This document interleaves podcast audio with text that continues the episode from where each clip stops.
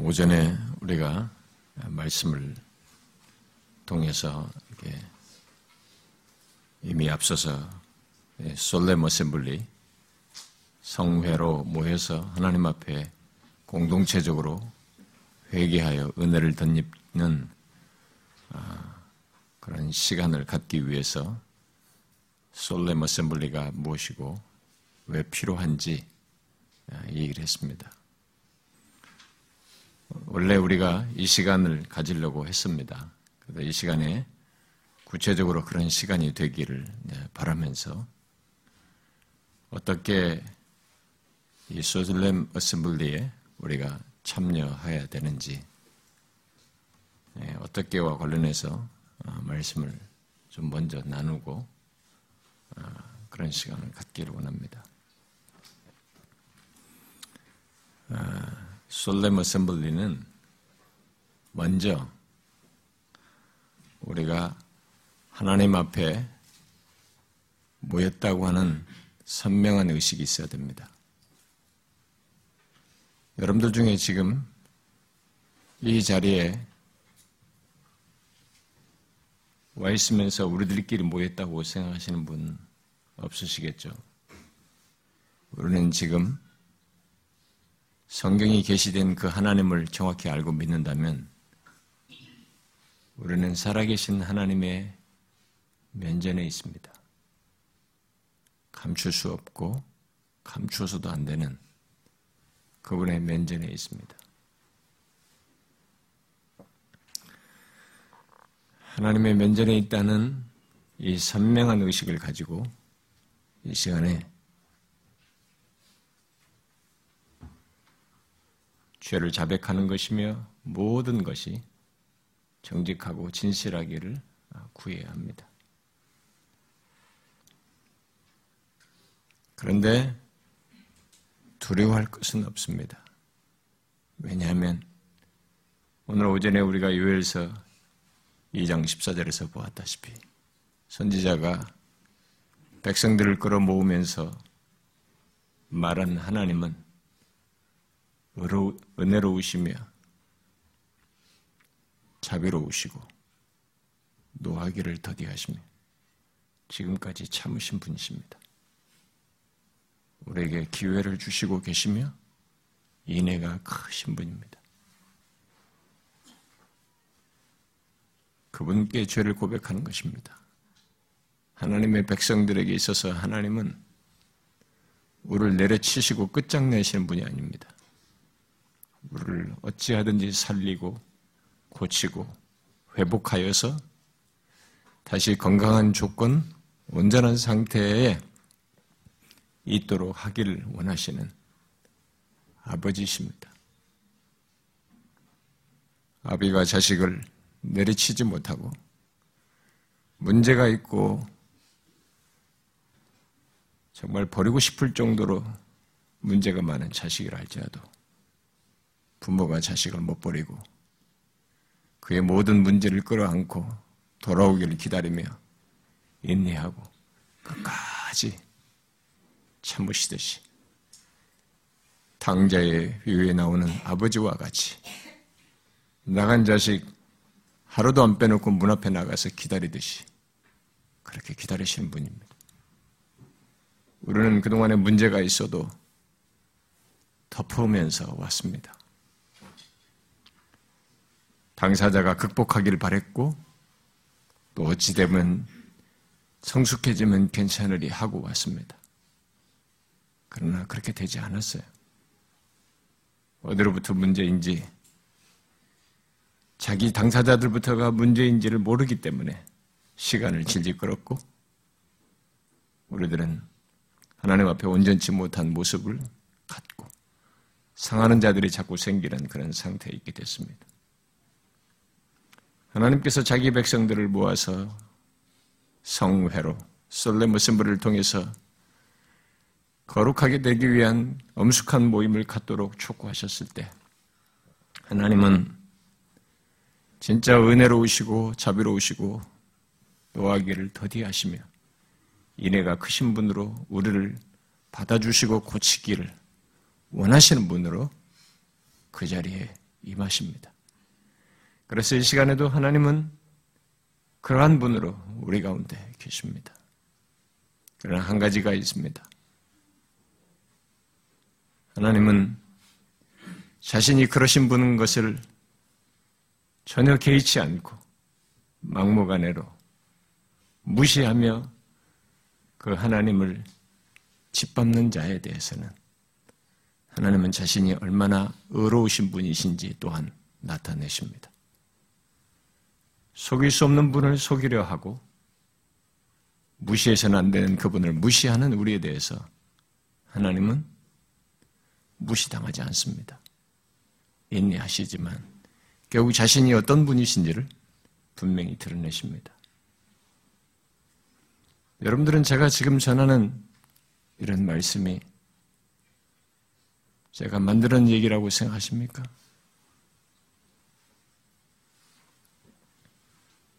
성경에 계시된 그 하나님이 여러분들에게 와닿지 않습니까? 하나님께서 증거를 드러내실 것입니다. 저는 믿습니다. 하나님은 자신이 은혜로우시며 자비로우시며 노하기를 더디하시고 인애가 크신 분이신 것을 증거로 드러내실 뿐만 아니라 반대로 또 반대가 아니라 그와 함께 의로우신 분이신 것도 드러내십니다. 그러니 그러하신 하나님의 면전에 있는 것을 기억하고 이 자리에 여러분들이 계셔야 하고 계속 의식하여야 합니다. 특별히 우리는 이 성찬을 통해서 주의 죽으심을 기억하며 우리에게 한없는 은혜를 주시기 위한 방편으로 주신 이 자리에 참여하는 것입니다.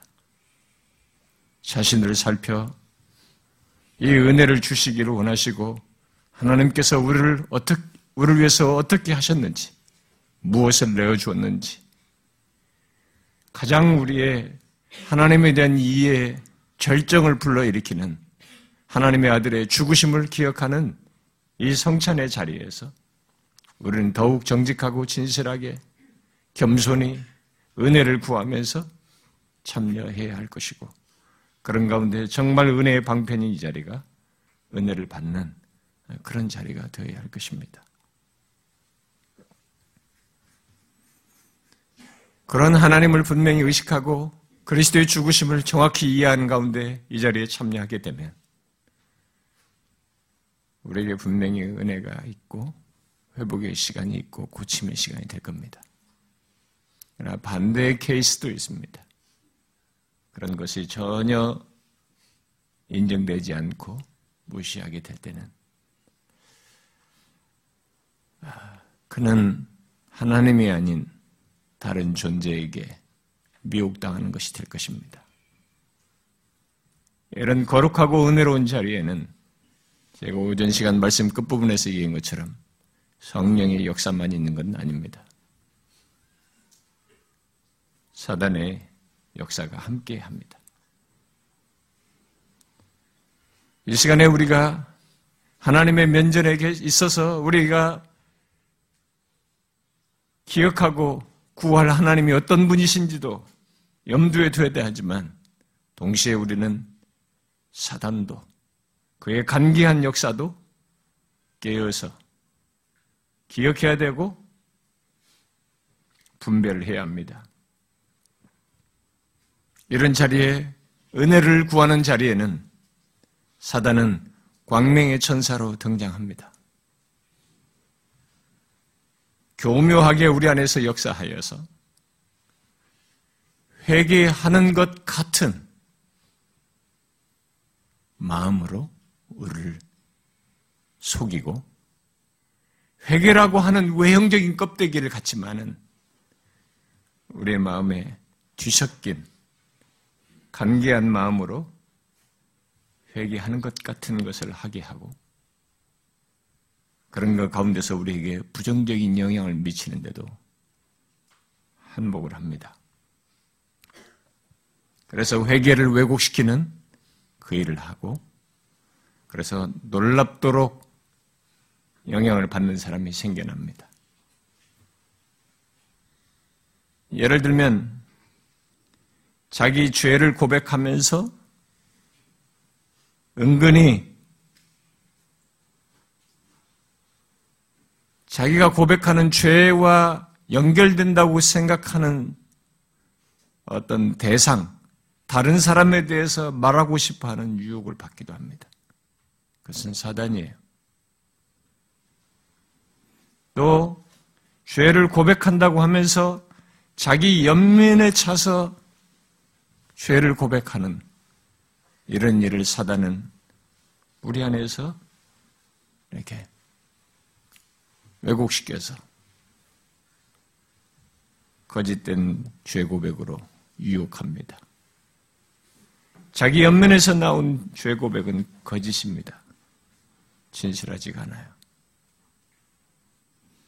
또, 나 자신을 회개하는 것에 집중하지 않고, 나 밖에 다른 사람과 다른 원인들을 자꾸 들먹거리는 것. 이것 또한 교묘한 사단의 관계입니다. 오전에도 얘기했지만 죄를 자백하며 회개하는 것은 내가 거기에 포함된 책임과 내 자신이 해야 할 바를 진실하게 회개하는데 목적이 있어요. 또 죄를 고백하는 것만으로 회개한 것으로 스스로를 위로하고 자신이 할 것을 다 했다고 하는 자기 정당화에 빠지도록 사단은 간계한 생각으로 우리를 유혹합니다. 은근히 고해성사 효과로 멈추고 만족하도록 하는 것입니다. 기독교의 성경이 말하는 죄 고백과 회개는 입술의 고백, 고해성사에서 끝나는 것이 아닙니다.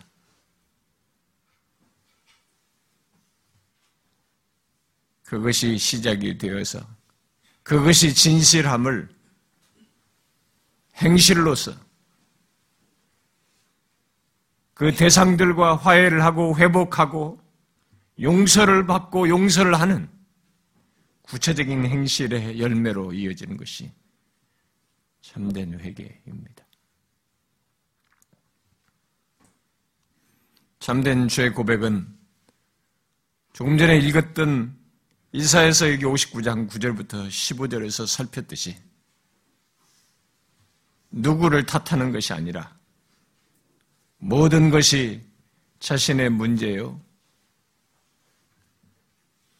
죄악된 나의 상태, 나의 범죄한 죄 때문인 것을 깊이 인식하고 자신이 공동체적인 모습과 상태에 현재와 같은 이런 공동체적인 모습과 상태의 원인임을 고백하는 것입니다.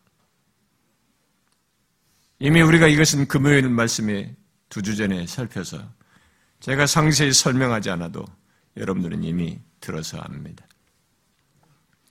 여러분들이 그 9절과 10절에서도 보듯이 이 이스라엘 백성 공동체가 우리라고 말합니다. 물론 여기 우리는 뒤에 가보면은 남은 자들이에요. 진실로 회개하는 자들입니다.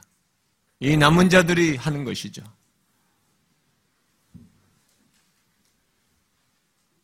그래서 우리가 빛을 바라지만 어둠뿐이고 다 이것은 죄로 말미암은 것이죠. 밝은 것을 바라나 캄캄한 가운데 행하고 있습니다. 우리가 맹인같이 담을 더듬고 있습니다.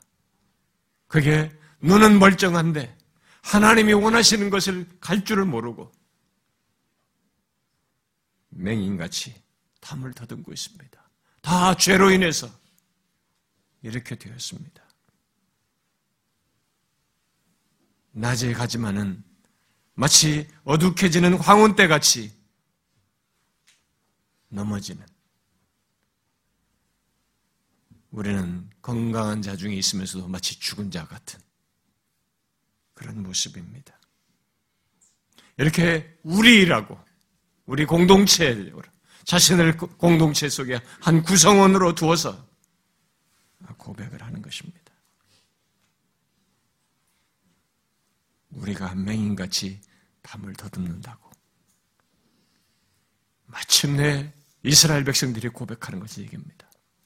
이사에서 전반부에 이들은 눈이 있어도 보지 못하고 귀가 있어도 듣지 못하는 그 백성이 될 것을 얘기했는데 마침내 이들은 여호와의 종에 의한 회복을 마치고 나서 그것이 자신의 죄의 실상을 알고 마침내 스스로 고백합니다. 우리는 눈먼 자였습니다. 이 죄로 인해서 눈먼 자였습니다. 여러분, 교회 안에 있어서 우리가 구원적인 의미에서 예수를 만나면 눈을 뜨게 되고 구원을 받게 돼서 이 세상의 영적인 것과 그렇지 못한 것을 보고 분별하는 이 눈이 생기지만 눈뜬 자가 마치 시력을 점점 밀어가듯이 맹인 같은 모습으로 삶을 살 수도 있다는 것을 시사하기도 합니다, 한편에서. 왜? 죄로 인해서. 우리가 그것을 경험 세계 속에서 보면은 교회 안에는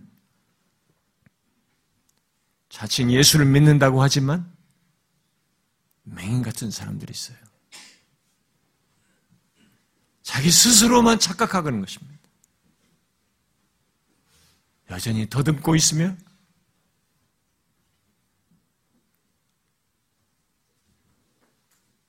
낮에도 황혼 때 같이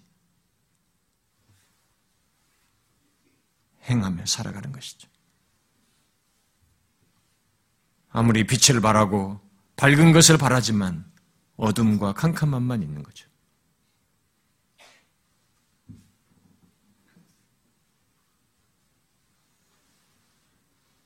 죄를 고백하는 것은 다른 것이 아닙니다. 자신이 공동체에 속하여서 공동체적인 이 죄에 책임에 있음을 고백하는 것입니다. 그러면서 12절처럼 죄를 고백하는 것이죠. 우리의 허물이 주의 앞에 심히 많습니다. 우리의 죄가 우리를 쳐서 증언합니다. 이는 우리의 허물이 우리와 함께 있어서 그렇습니다. 우리의 죄악을 우리가 압니다.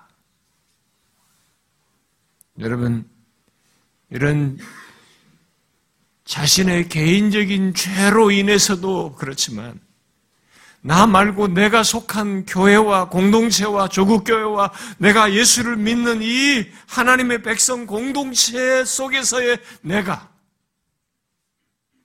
그런 연대적인 묶임 속에서 이런 식으로 죄를 고백하고 회개해 본 적이 있습니까?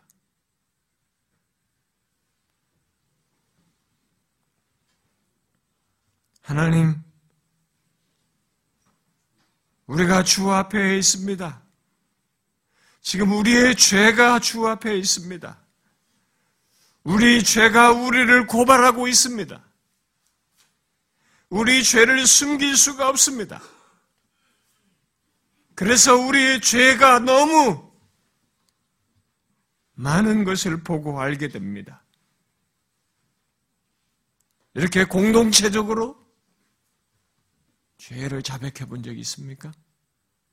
특별히 교회 속에서.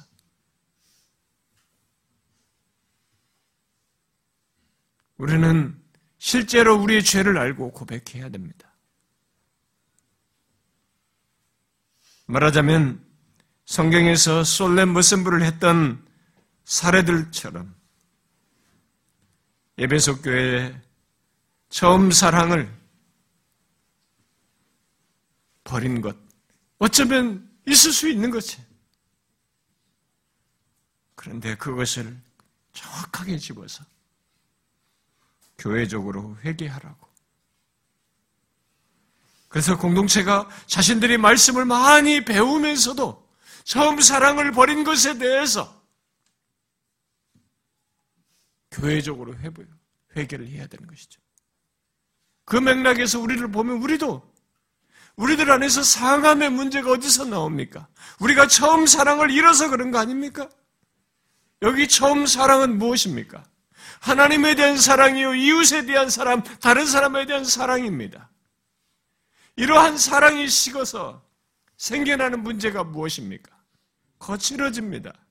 말과 행동과 표정과 모든 것이 거칠어지고 자기밖에 모릅니다. 자기 중심적이고 자기 방어적이고 모든 것을 자기를 중심에 두고 말을 하고 태도하고 행동하는 것입니다. 교회를 아무리 오래 다닌들 이런 처음 잃은 사랑을 잃은 상태에서 회개는 그냥 계속 흘러가면 어떻게 되겠습니까? 촛대를 옮긴다고 한 것처럼 그런 어떤 경험을 하지 않겠어요? 하나님으로부터 멀어진 것을 경험하지 않겠습니까?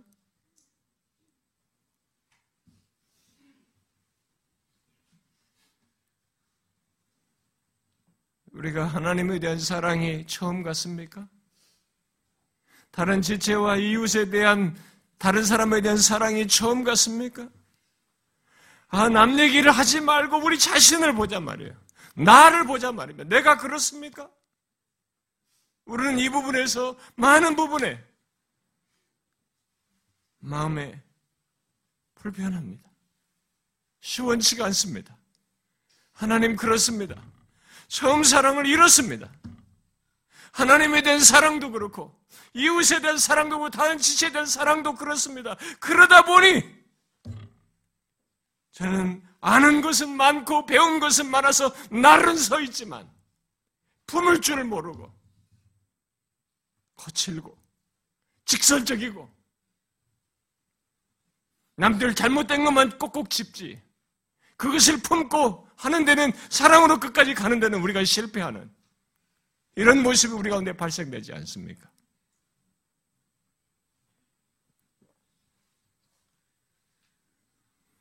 아직도 다른 사람들 생각하십니까? 목사 너나 이렇게 생각하십니까? 어떤 리더나 이렇게 생각하십니까? 사단에게 놀아나고 있는 것입니다. 지금 이 자리는 나를 생각하는 것입니다. 공동체의 이 모습과 상태 속에서의 나의 역할과 나의 책임과 나의 비중이 결국 원인 제공자가 나라고 하는 것을 생각하는 것입니다. 그렇게 생각되지 않으시면 미안하지만 여러분은 우리 공동체의 지체가 아닙니다. 그리고 신자도 아니에요. 거듭난 사람도 아니죠. 제가 오전에 얘기했지 않습니까? 그리스도의 몸의 지체는 공동체, 교회가 아픈 것에서 같이 아픔을 갖게 돼 있습니다. 그게 영적인 성경이 말하는 부인할 수 없는 사실이에요.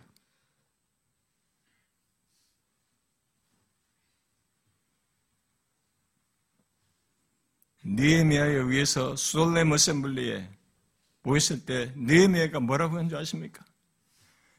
자신들의 열조에 자신들의 열조가 교만하게 행하고 목을 굳게 한 것을 회개하는 것입니다.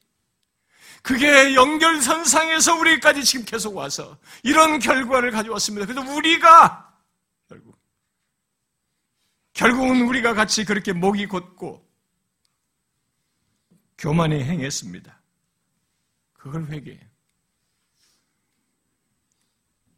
우리가 교만하게 행하는 것이 얼마나 많습니까? 조금 여기서 알게 됐다고.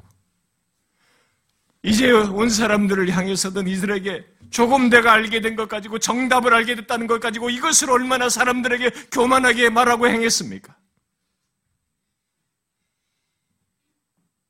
그렇지 않습니까? 조금 먼저 알았다고. 얼마나 우리가 교만하게 행했습니까? 이 교만의 파급은 굉장히 큽니다. 우리들이 교만하면 나와 관련된 주변에 접촉하는 모든 사람은 이 공동체는 다 상하는 것입니다.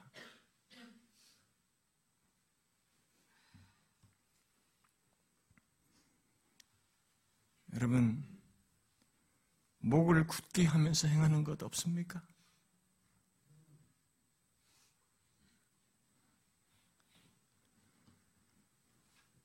처음 오셔서 보면은 목이 굳어요. 이렇게. 누가 안 내는 사람도 다 거부하고 말 거는 것도 싫어하고 어떤 사람은 1년, 2년, 3년이 가도 목이 굳어 있어요. 접근을 못 하겠네. 도대체 무슨 근거로 무엇을 알아서 그것이 공동체에 얼마나 부정적인 영향을 미치는지 생각해 보셨습니까? 나 한 사람만 생각하는 겁니까? 그것을 해서 마음 아파하고 기도하면서 힘들어하는 사람이 얼마나 많은지 아십니까?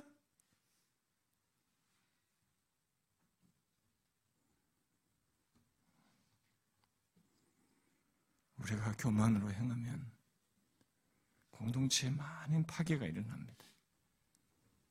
다른 사람들을 상하게 하는 것이죠. 결국 나의 사랑 없음과 사랑이 식어버린 것과 하나님의 계명을 지키지 않은 것과 이렇게 목이 곧고 교만한 것들이 공동체를 상하게 하는 것이죠. 나로 끝나지 않는 것이죠.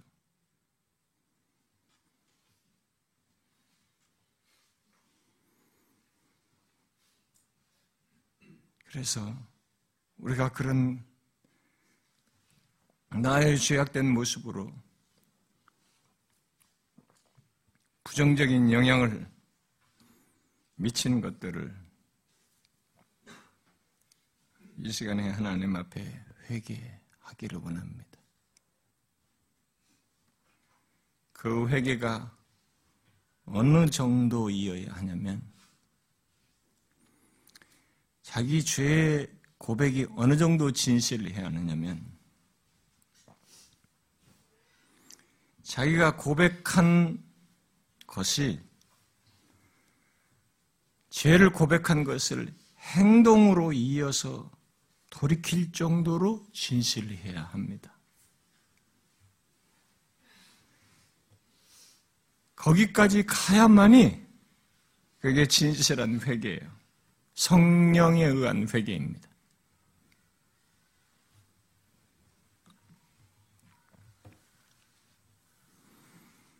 진심으로 움직일 만큼, 자신이 진심으로 움직일 만큼,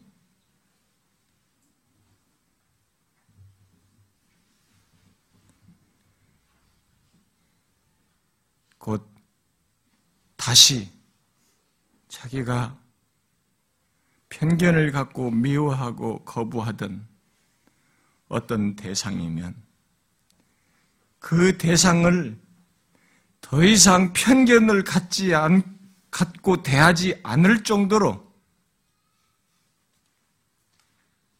철저하게 회개하는 것이어야 합니다. 죄를 고백하고 화해했다고 했는데 또다시 돌아서서 이 사람에 대해서 계속적인 편견을 가지고 대하면은 진실한 회개가 아니에요.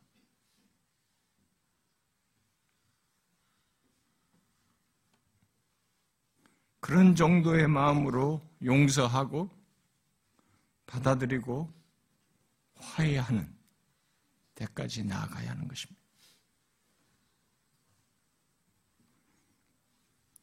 용기가 나지 않습니까?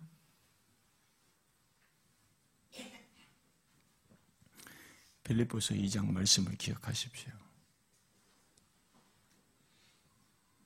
하나님의 본체이신 그분이 저와 여러분 같은 결국 나 같은 죄인을 위해서 자신을 비워 한없이 낮추셔서 죽기까지 복종하셨습니다.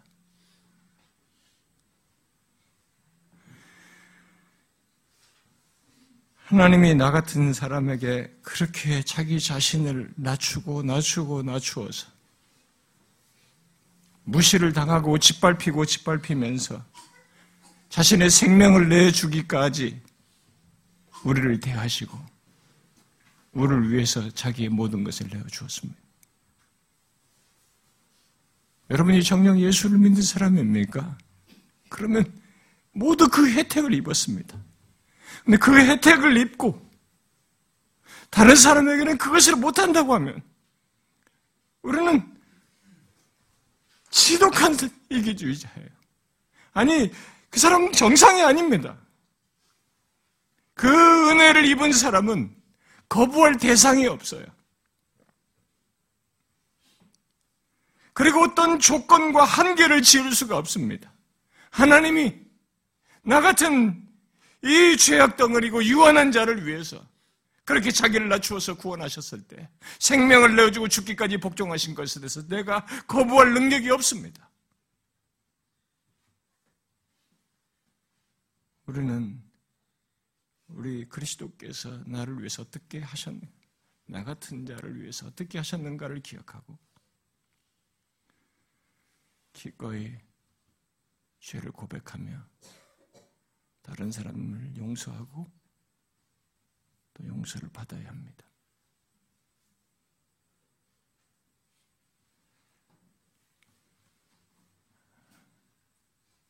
여러분, 그리스도 예수의 마음으로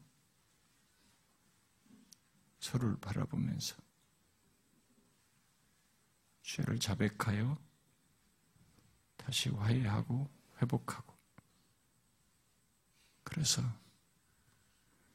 공동체적으로 내가 기여한 영향을 미친 죄를 자백함으로써 우리가 회복되기를 구합시다.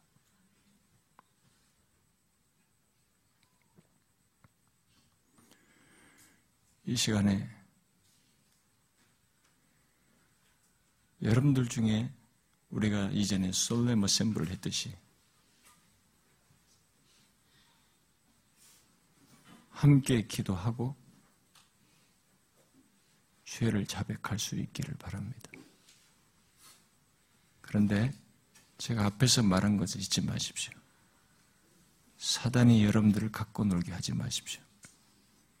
2007년도에 솔렘 어셈블리에 상당히 우리는 자발적이고 능동적으로 잘 감동을 따라 성령의 이끄심을 따라서 누가 강요하지 않아도 그런 솔렘 어셈블리가 무엇인지 어떻게 해야 되는지만 말하고 진행하고 있었는데 모두가 그렇게 죄를 자백하고 있었는데 마지막에 어떤 사람이 탁 나타났습니다.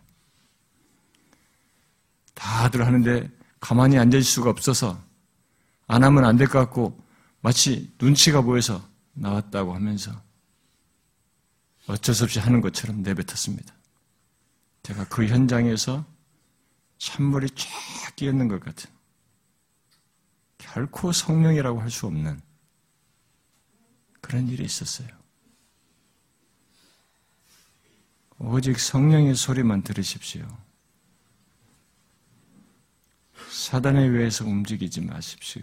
마시고 정말 진실한 주의 자백과 함께 회개로 나아갈 수 있기를 바랍니다. 여러분이나 저나 자존심이 있고 성질이 있어서 이거 잘못했다가 족쇄가 되는 거 아니야 라고 멈칫거리는 신중한 사람들이 있을 것입니다. 나이 드신 분들일수록 있을 거예요. 그런데 주님을 보십시오. 여러분 자신의 고집과 그것만 보지 말고 자존심만 보지 말고 주님을 보십시오. 회개가 안 되십니까? 안 하고 싶습니까? 스스로 묵는 것입니다. 풀 수 있는 기회를 놓치는 것입니다. 교회는 교회적으로 성령에 이끌려서 하나님의 면전에서 갖는 이런 기회는 얽힌 것들을 풀게 해줄 수 있는 하나님이 제공한 은혜의 기회입니다. 그 사람은 기회를 놓치는 것이에요. 그런데 그 놓친 기회가 어떤 결과를 초래한지 아십니까? 제가 아는 몇 개의 케이스를 아는데 그 사람들은 그 이후로 더 나빠집니다. 제가 아는 케이스는 그래요. 이 영적인 세계는 내가 맘먹어서 되는 것만은 아니에요.